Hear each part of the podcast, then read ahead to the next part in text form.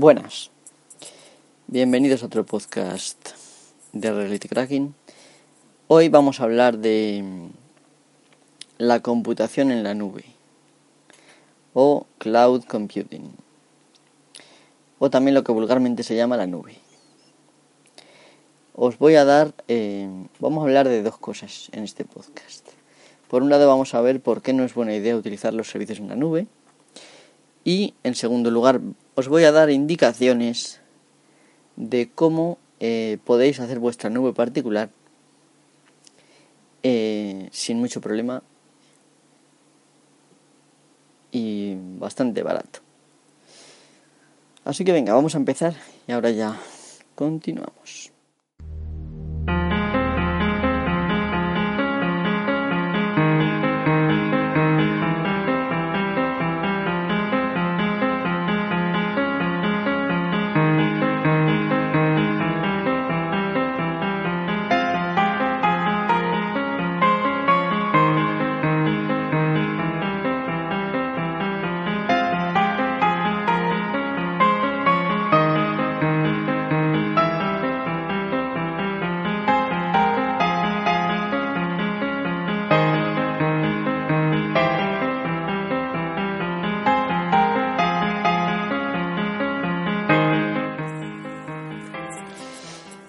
Bueno, vamos a empezar. Yo creo que lo primero que tendríamos que hacer sería decir que es cloud computing. Porque eh, esta no es la primera vez que hablo de la nube. He hablado en otros podcasts y en todos más o menos he dicho lo mismo. Si he decidido grabar otro dedicado por entero a la nube, es porque me parece que es muy importante entender lo que es la nube y los problemas que tiene. Entonces, lo primero es que la nube es un, es un término romántico para distraernos de lo que de verdad está pasando. Y es que eh, estamos lidiando con un servidor cuyo software eh, y lo que hagan con nuestros datos no lo podemos controlar de ninguna manera. Evidentemente te ofrecen un servicio y en teoría no le va a pasar nada mal a tus datos, no se van a borrar, no se van a modificar no nadie los va a ver. Pero por varias razones que ahora después veremos, eh, de hecho han pasado ya cosas, que ahora entraremos más en detalle, eh, no puede uno estar seguro a 100% de nada. Y si estamos hablando de conceder tus datos, en muchos casos tu privacidad o en otros casos tu trabajo, a terceros, de los que no sabemos lo que pueden hacer y de los que ya tenemos buenas pruebas para poder desconfiar, pues no parece una buena idea. Vale, hemos dicho que vamos a tratar primero que por qué no se debe usar el cloud computing a nivel de usuario. A nivel de empresa habría otros otros temas, como los costes, por ejemplo. Pero a nivel de usuario es lo que vamos a hablar. ¿Vale? Bien, el software como servicio significa, para que lo veáis claramente y lo entendáis, todo el mundo lo sepa. Por ejemplo, ya sabéis que la versión 7 de, de Photoshop, bueno, de, el, el CS el CS7 totalmente está en, en, en ya no, ya no te dan el programa, sino que es una web que tú vas, pagas por el uso y punto. ¿Vale? Eh, esto es software como servicio. por ejemplo, el Office 365 creo que se llama, no me hagáis mucho caso, que no lo uso yo, también es software como servicio. Quiere decir que tú accedes a un servidor que no se limita a almacenar tus datos, sino que además hace la informática por ti y no lo, no lo haces en tu computadora, aunque parezca de esa manera, ¿no? la nube tenemos que diferenciar entre dos tipos de, de nubes. Una es la que se limita prácticamente al almacenamiento, como Dropbox, por ejemplo. Y otra es la que hace tu informática por ti. Puestos a ver lo peor, la que hace la informática por ti es lo peor de todo, pero el almacenamiento también tiene sus riesgos, que vamos a ver ahora después. Bueno, una de las razones por las que no parece buena idea eh, utilizar la nube es porque los datos, mis datos, son míos. ¿Por qué voy a estar dispuesto a ponerlos en, en un servidor el cual yo no tengo ningún control? Aparte que eh, nadie más garantiza que con esos datos no hagan otras cosas. Como por ejemplo mejorar los perfiles que tienen sobre mí y ese tipo de cosas. Que ya entiendo que hay gente que esto lo aprecia, pero si realmente se diera cuenta del tema, pues no lo apreciaría tanto, pero bueno. Siguiente razón para, para no usar esto. Bueno, pues resulta de que puede haber regulaciones y leyes. Imaginaros que por simplemente em, tú tienes una, una, empresa que utiliza eh, cloud computing y el gobierno dice que no se puede usar ningún servicio de cloud computing que esté en Estados Unidos porque con la Patriot Act pues pueden acceder en cualquier momento al FBI sin siquiera juez de por medio y pueden mandarte una citación y vamos, no la mandarían a ti, se la mandarían a, a la compañía con lo que lo tienes y sacarte los datos, ¿no? Y esto pues hay veces que lo utilizan en Estados Unidos para tener mejores oportunidades empresariales y competir de una manera poco honrada. Em, vale, las, las leyes, imaginaros pues que prohíban, por ejemplo, Gmail en España, se han prohibido cosas, es probable que esto pueda pasar. Voy a pausar un momento porque está el camión de la basura ahí y se oye mucho. No era el camión de la basura, sino el que limpia el contenedor.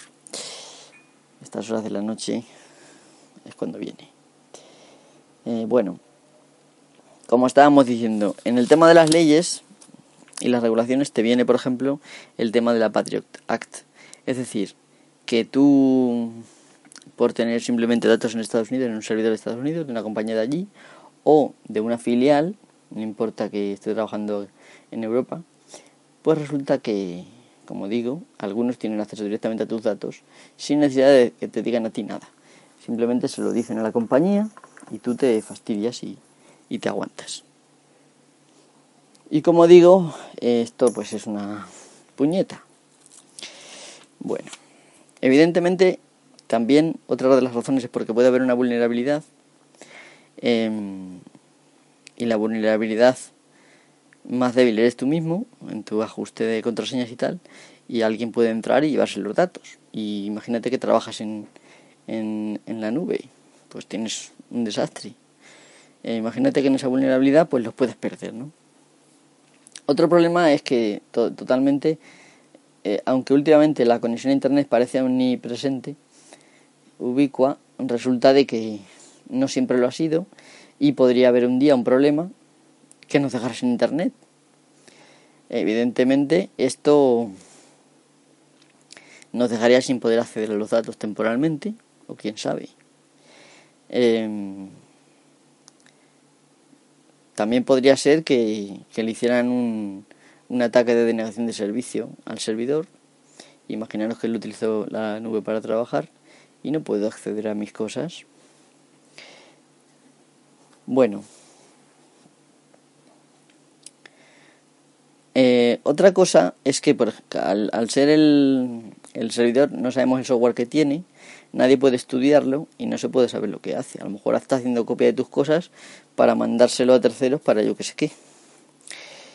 Bueno, eh, luego también puede darse el caso de los empleados curiosos que se metan en, en su terminal de, su, de, su, de la empresa y que se pongan a ver qué ha subido este aquí de esto ya sabemos que hay problemas de este tipo. Y otra cosa que puede pasar es que cierren el servicio. Directamente te digan, como, como, pasó con Google Reader. Pues a mí no me interesa ya más esto y yo cierro el servicio y te fastidias. O que la empresa, por lo que sea, eh, te vete el servicio porque cualquier cosa que considere. Bueno, no he hecho una lista muy exhaustiva, en parte para no cansar, y en parte porque he encontrado un artículo donde Stallman lo, pone mejor que, yo y, mucho más ameno, creo. Entonces os lo voy a leer. Lo he traducido deprisa y corriendo del inglés porque no había traducción en, en GNU.org en, el español, así que perdonad si hay algún fallo o lo que sea. Bueno, vamos a ver lo que dice Stallman. Dice, las empresas ahora ofrecen a los usuarios informáticos oportunidades tentadoras para que otros puedan mantener sus datos y hacer su computación, su informática. En otras palabras, lanzar la cautela y la responsabilidad al viento. A estas empresas y a sus impulsores les gusta llamar a estas prácticas informáticas cloud computing.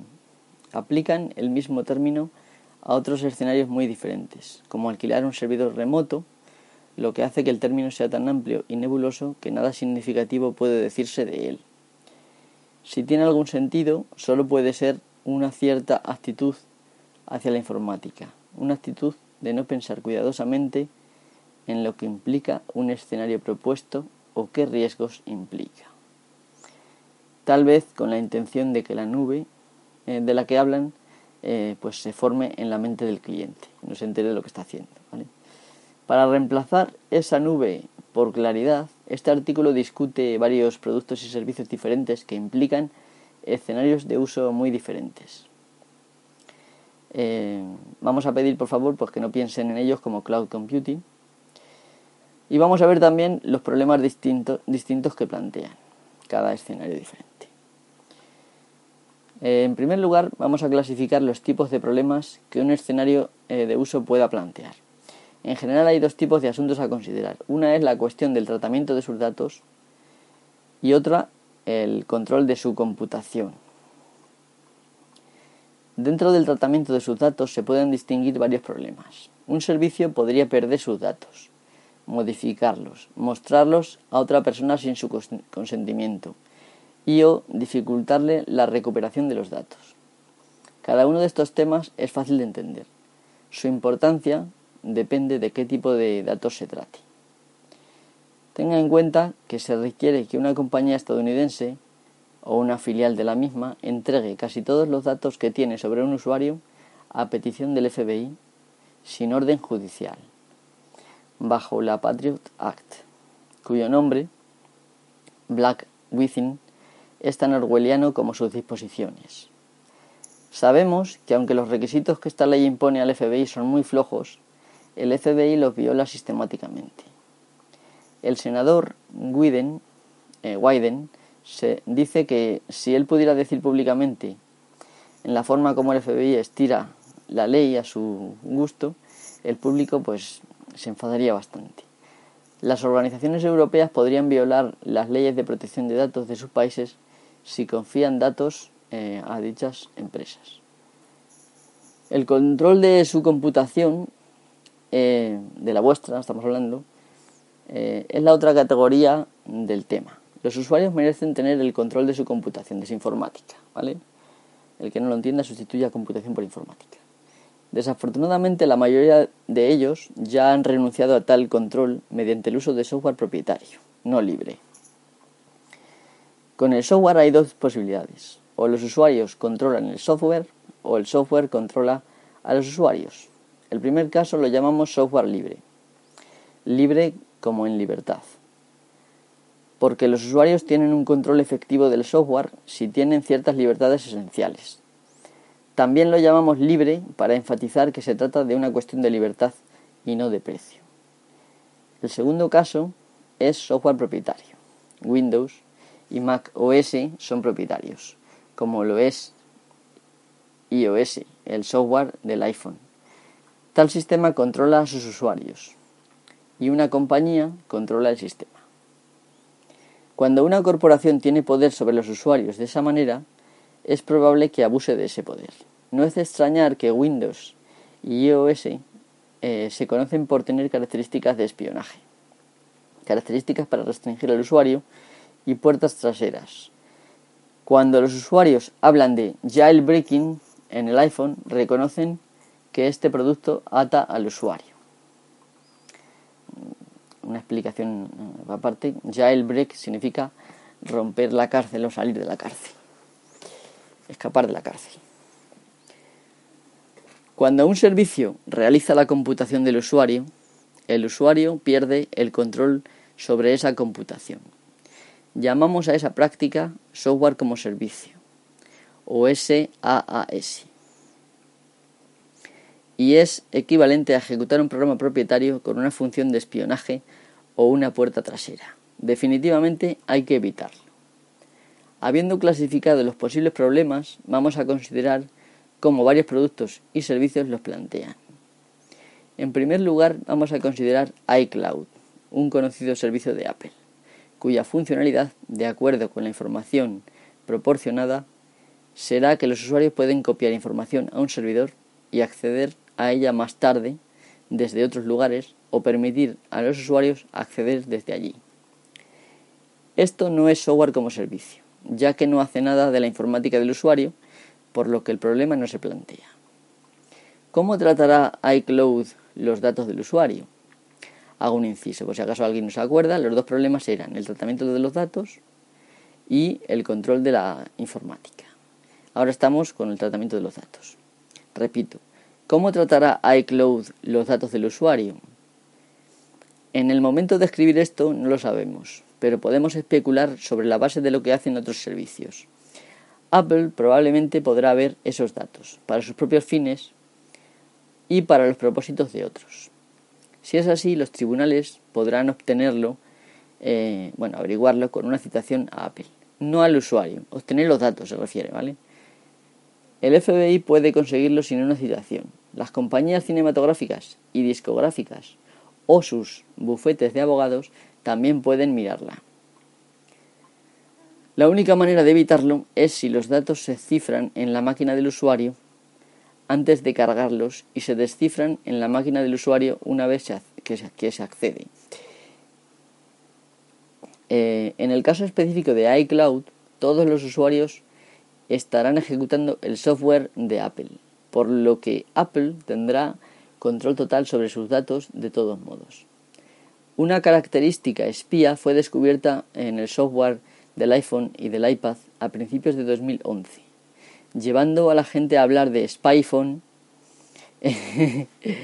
eh, bueno, de Spyphone, Apple podría introducir otra característica de espionaje en la próxima actualización. Y solo Apple lo sabría. Si eres lo suficientemente tonto, recordemos que esto es la opinión de Stallman, no la mía, ¿vale?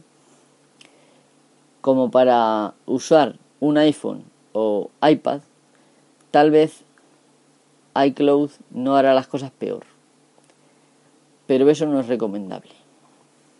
Ahora consideremos Amazon EC2, un servicio en el que un cliente alquila un equipo virtual alojado en un servidor en un centro de datos de Amazon, que hace lo que el cliente programa. Estas computadoras ejecutan el sistema operativo GNU Linux y el cliente puede elegir todo el software instalado con una excepción, Linux, el componente de nivel más bajo o kernel del sistema. Los clientes deben seleccionar una de las versiones de Linux que Amazon ofrece. Ellos no pueden hacer eh, y manejar los suyos, pero pueden reemplazar el resto del sistema. Así, obtienen casi tanto control sobre su computación como lo harían con sus propias máquinas, pero no enteramente. EC2 tiene algunos inconvenientes. Uno de ellos es ya que los usuarios no pueden instalar sus propias versiones del kernel Linux, es posible que Amazon haya puesto algo desagradable o simplemente inconveniente en las versiones que ofrecen. Eh, pero esto puede no importar realmente, dados los otros defectos. Otro defecto es que Amazon tiene el control final de la computadora y sus datos. El Estado podría citar todos esos datos de Amazon eh, si usted lo tuviera en su hogar o oficina, el Estado tendría que citarlo a usted. Y también eh, usted tendría la ocasión de, combatir eh, la citación en los tribunales. Esto evidentemente se refiere a si vives en Estados Unidos. pero si eres de aquí, pues tienes muchos, muchos más problemas, porque no puedes ir a los tribunales de Estados Unidos, me imagino que sí podrás, pero te acarrearía muchísimos gastos. A Amazon, Amazon no le interesa luchar contra la citación de, en, en, vuestro nombre, dice en su nombre de usted. Es decir, que si, si reclaman directamente a ti, que estás escuchando esto, tú puedes defenderte y luchar contra la citación para no tener que pues explicarte y decir, oye, no, esto dale. Pero claro, no te lo dicen a ti, sino que citan a, Amazon. Y Amazon no va a luchar por ti, eso está claro. Amazon establece condiciones sobre lo que puede hacer, eh, sobre lo que puedes hacer, eh, habla de usted en todo, en todo el rato, con estos servidores. Y puede cortar el servicio si interpreta eh, sus acciones como en conflicto con, pues, con sus intereses. Es decir, que si tú haces algo que no le convenga, te puede cortar el servicio. Amazon no tiene necesidad de probar nada, así que en la práctica puede cortarte el servicio si te resulta inconveniente. Como Wikileaks descubrió, el cliente no tiene ningún recurso si Amazon eh, ajusta o manipula los hechos para, para hacer un juicio cuestionable. Ahora vamos a considerar Google Chrome OS, OS se podría decir, una variante de GNU Linux que todavía está en desarrollo. Este artículo no es de ahora, ¿vale? Por eso dice esto. De acuerdo con lo que Google dijo inicialmente, será eh, software libre, al menos el sistema básico, aunque mm, con la experiencia con Android, pues se sugiere que puede venir con programas no libres también. La característica especial de este sistema, su propósito, era negar a los usuarios dos capacidades fundamentales que GNU Linux y otros sistemas operativos normalmente proporcionan. Una era almacenar datos localmente y la otra ejecutar aplicaciones localmente. En su lugar, Chrome OS se diseñó para requerir a los usuarios guardar sus datos en servidores, normalmente servidores de Google, espero, y dejar que estos servidores hagan su informática también. Esto inmediatamente plantea ambos tipos de problemas en su forma más completa. La única forma en que Chrome OS, tal y como se preveía, podría convertirse en algo que los usuarios deberían aceptar es si instalan una versión modificada del sistema, restaurando las capacidades de almacenamiento local de datos y aplicaciones locales. Más recientemente he oído que Google ha reconsiderado esta decisión y puede reincorporar las instalaciones locales. Si es así, es posible que Chrome OS sea algo que la gente puede usar en libertad. Si evita los muchos otros problemas que observamos hoy en Android. Como muestran estos ejemplos, cada escenario de uso de Internet plantea su propio conjunto de problemas, eh, que deben ser juzgados en base a los aspectos específicos. Las declaraciones vagas, como cualquier eh, frase que contenga computación en la nube, solo puede interponerse en el camino ¿no? para llegar a la verdad. Bueno, esto es lo que dice Stallman. Yo estoy de acuerdo en, en gran parte, en el 99% diría. Yo creo que no es contraproducente llamar tonta a la gente por usar el cloud computing. Em, hay que explicar las cosas para que la gente las entienda y hay que darle alternativas aunque yo entiendo que él lleva mucho tiempo luchando y estará hasta las narices, pero bueno. Vamos a mm, poner un poco de música y volvemos en unos momentos eh, con, con, las soluciones. No quiero cansinear mucho porque ya más o menos he explicado perfectamente y con lo que dice Stallman los problemas. Pero voy a recapitular antes de irnos a la pausa. problema número uno es el tratamiento que haga la nube, como decís, eh, como dicen, es decir, el servidor remoto de vuestros datos. Si lo hace bien, si lo hace mal, si deja a otros ver, si, en fin, si se equivoca, si pierde los datos. Ese era uno de los problemas que describe Stallman. Y el otro problema es que en lugar de hacer tú la informática y controlarla de esa manera tú, que la haga el servidor, como por ejemplo con Office 365. Eh, y de esa manera tú pues no, no controlas tu informática. Eh, entonces, yo creo que lo he dejado bastante claro y ahora cada uno ya que haga lo que quiera. Ahora después de la pausa voy a hablar de cómo podéis tener vuestra nube personal y de esa manera tener los controles y, y los problemas típicos menos estos que he dicho, ¿vale? Bueno, pues vamos a la música. Hace mucho tiempo que no pongo The Anvil of Chrome.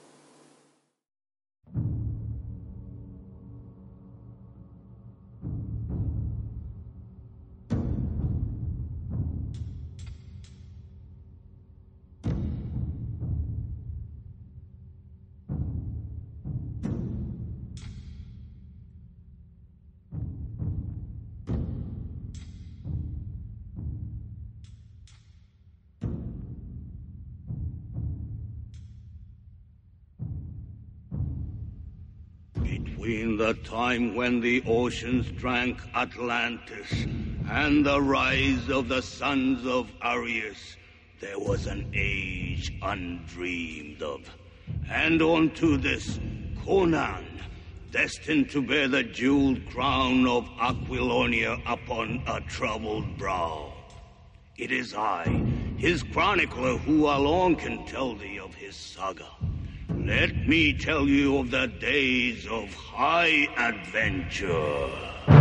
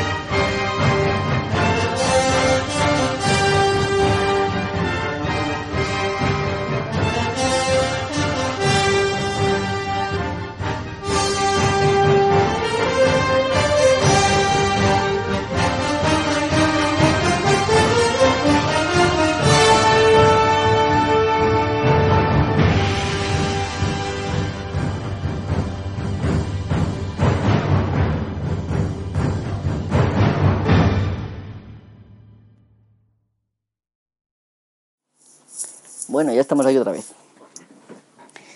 He optado por poner la, la mm, canción entera y espero que no moleste. De esta manera, como voy a tratar temas relacionados pero ligeramente diferentes, si queréis aprovechar para parar de escuchar el podcast en ese momento, aunque no va a ser muy largo este podcast, me imagino, eh, pues lo podéis hacer y es una forma de tener un, un lugar donde parar. Eh, y bueno, la, la banda sonora de Conan es una maravilla. Es una película de los años 84, 83 creo que es. Eh, y bueno. Bueno, vamos a, vamos a hablar de cómo hacer nuestra nube personal. Bueno, la forma más sencilla de hacerlo, uno podría plantearse utilizar su propio PC para tener la nube personal, pero claro, el problema es que tendría que estar siempre encendido, lo cual llevaría un coste mm, energético, digamos, ¿no? Y la luz está, pues, la electricidad está muy alta, está el precio por las nubes, a mi juicio injustamente, em, pero así es, entonces no podemos permitirnos probablemente eso. Si tenéis un netbook, una cosa así, pues en eso sí, porque eso suelen eh, consumir poca luz, poca electricidad.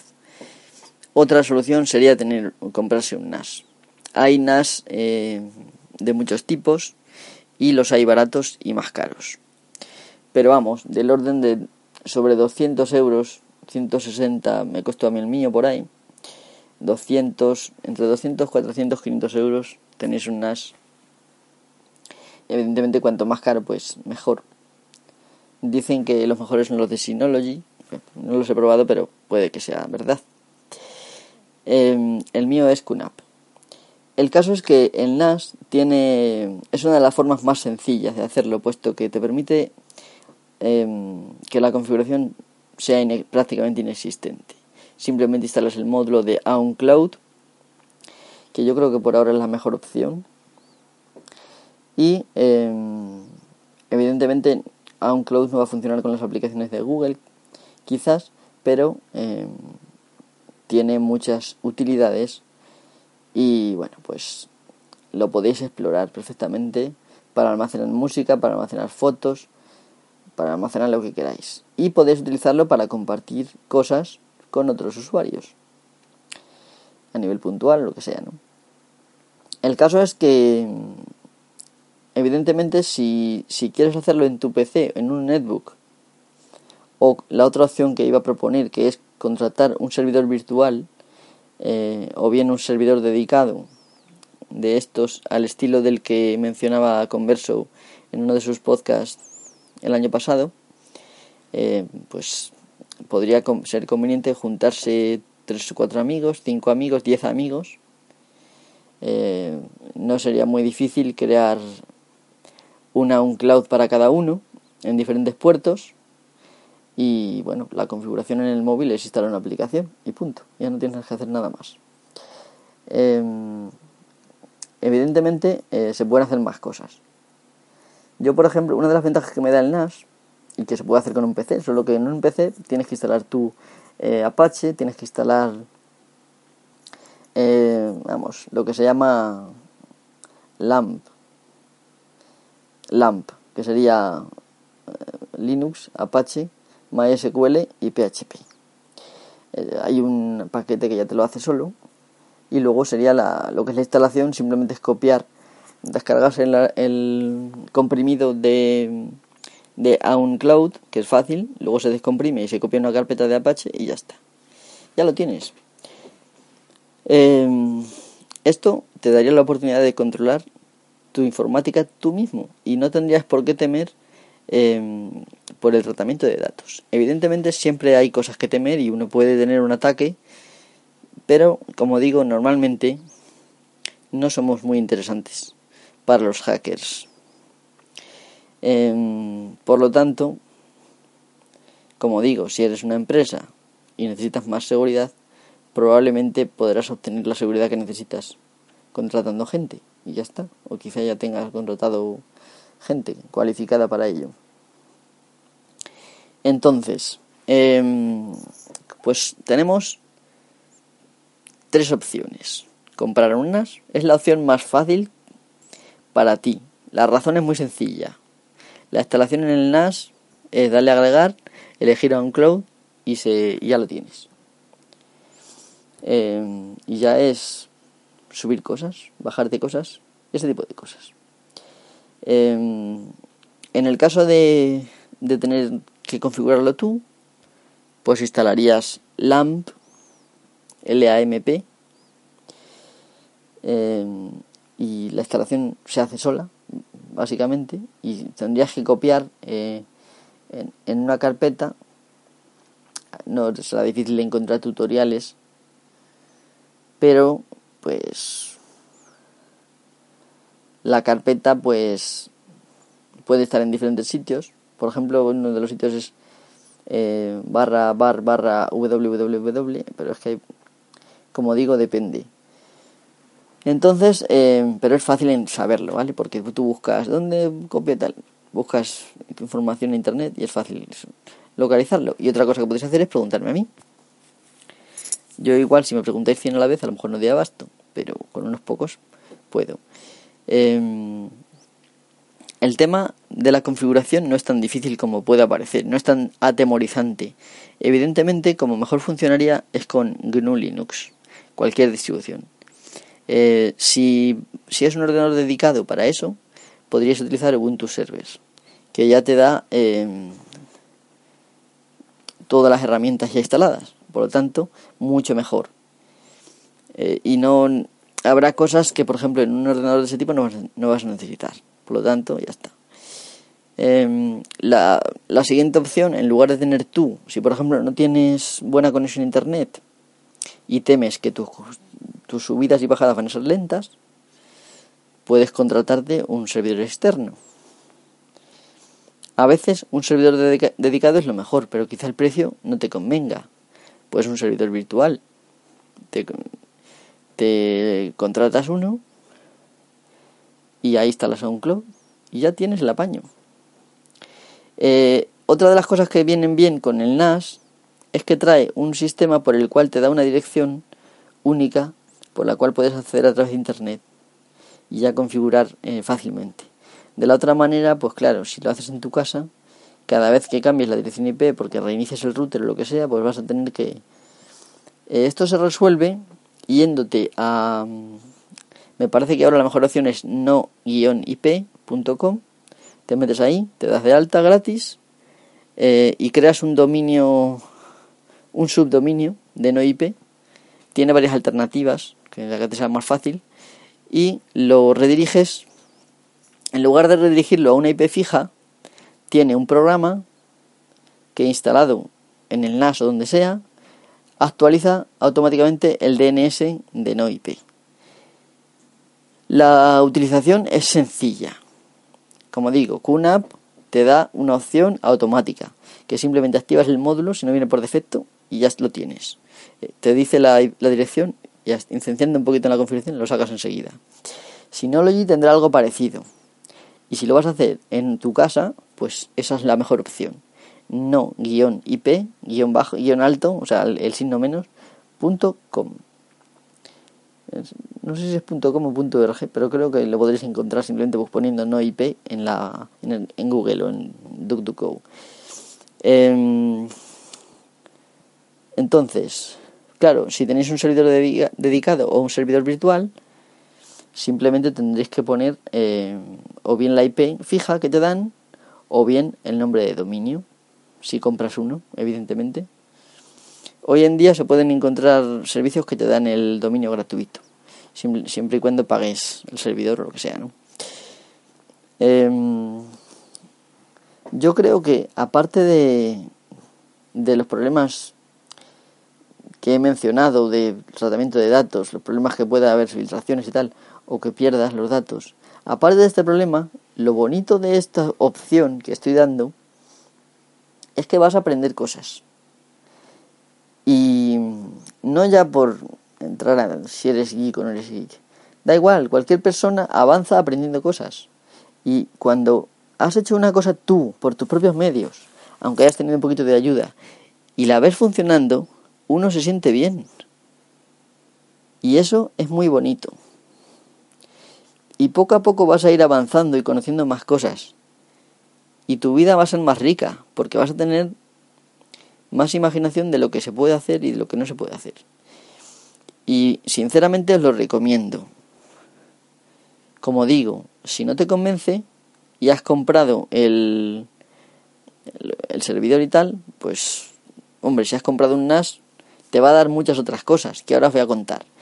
O sea, si has puesto tu netbook en tu casa, te va a dar otras muchas cosas que también voy a contar. Pero si, si has contratado un servidor externo en Internet, puedes... Normalmente se, se paga anualmente o en algunos casos por meses. La primera vez es común pagarlo al año. Em, pero bueno, no siempre, ¿vale? Entonces, simplemente puedes no renovarlo. Ya está, si te arrepientes. Por lo tanto, como digo, mm, aunque exija cierta inversión, bueno, si tienes un netbook, no tanta, ninguna inversión, simplemente tiempo. Y tampoco mucho tiempo. Aunque las primeras veces, las primeras veces quizás te puedas pelear con ello. Bueno, ¿qué cosas puede hacer uno con teniendo en casa el servidor? Sea un NAS o sea un netbook. Hablo de un netbook por la razón de que gasta menos electricidad. Se puede usar cualquier tipo de PC. Si tienes dinero y te lo puedes permitir, los PCs tampoco que es que gasten mucha electricidad, la verdad sea dicha. Y sobre todo uno cuyo monitor va a estar apagado o directamente no va a tener monitor. Bueno, la, la cosa es la siguiente.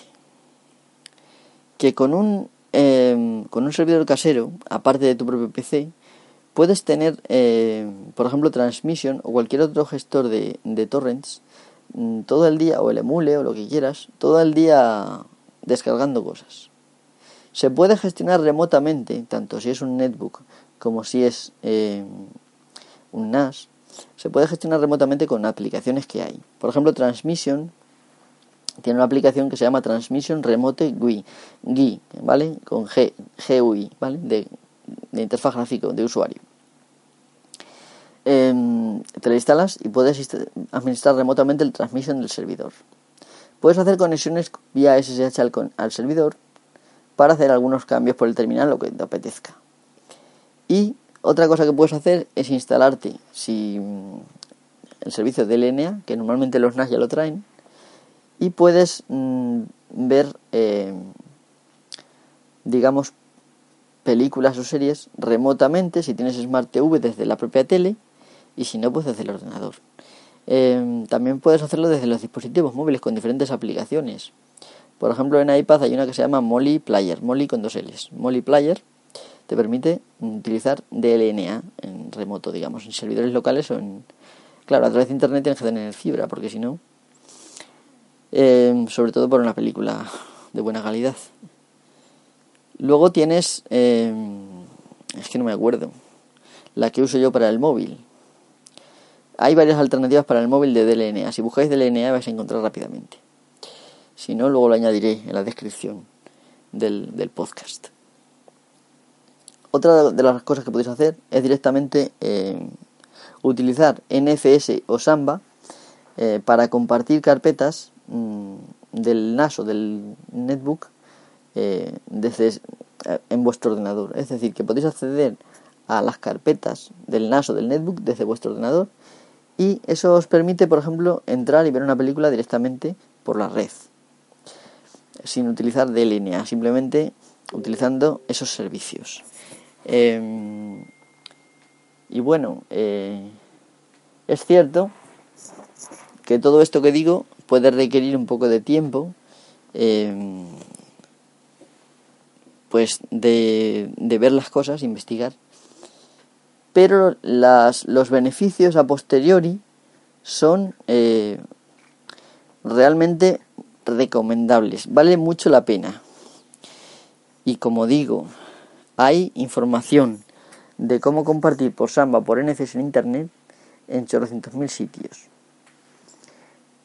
Em, vais a tener un, sobre todo si tenéis GNU Linux o un NAS que ya tienen, que utiliza GNU Linux también, vais a tener un sistema de archivos que no se va a estropear, no siendo que le deis un golpe funcionando o lo dejéis caer al suelo funcionando. Esto lo digo porque me pasó a mí. Tenéis que tener cuidado con eso. Pero por lo demás, eh, vais a tener una máquina que va a estar siempre funcionando encendida. Mm, cuando volváis del trabajo vais a tener vuestras series que habéis encargado momentos antes o, el día la noche anterior eh, y podéis directamente verlas. es una gozada hacer todo esto. Em, y bueno, la informática es una cosa tan bonita y tan amplia que hay hueco para cualquier tipo de persona. Y está esperando ahí para que entiendas cómo funciona.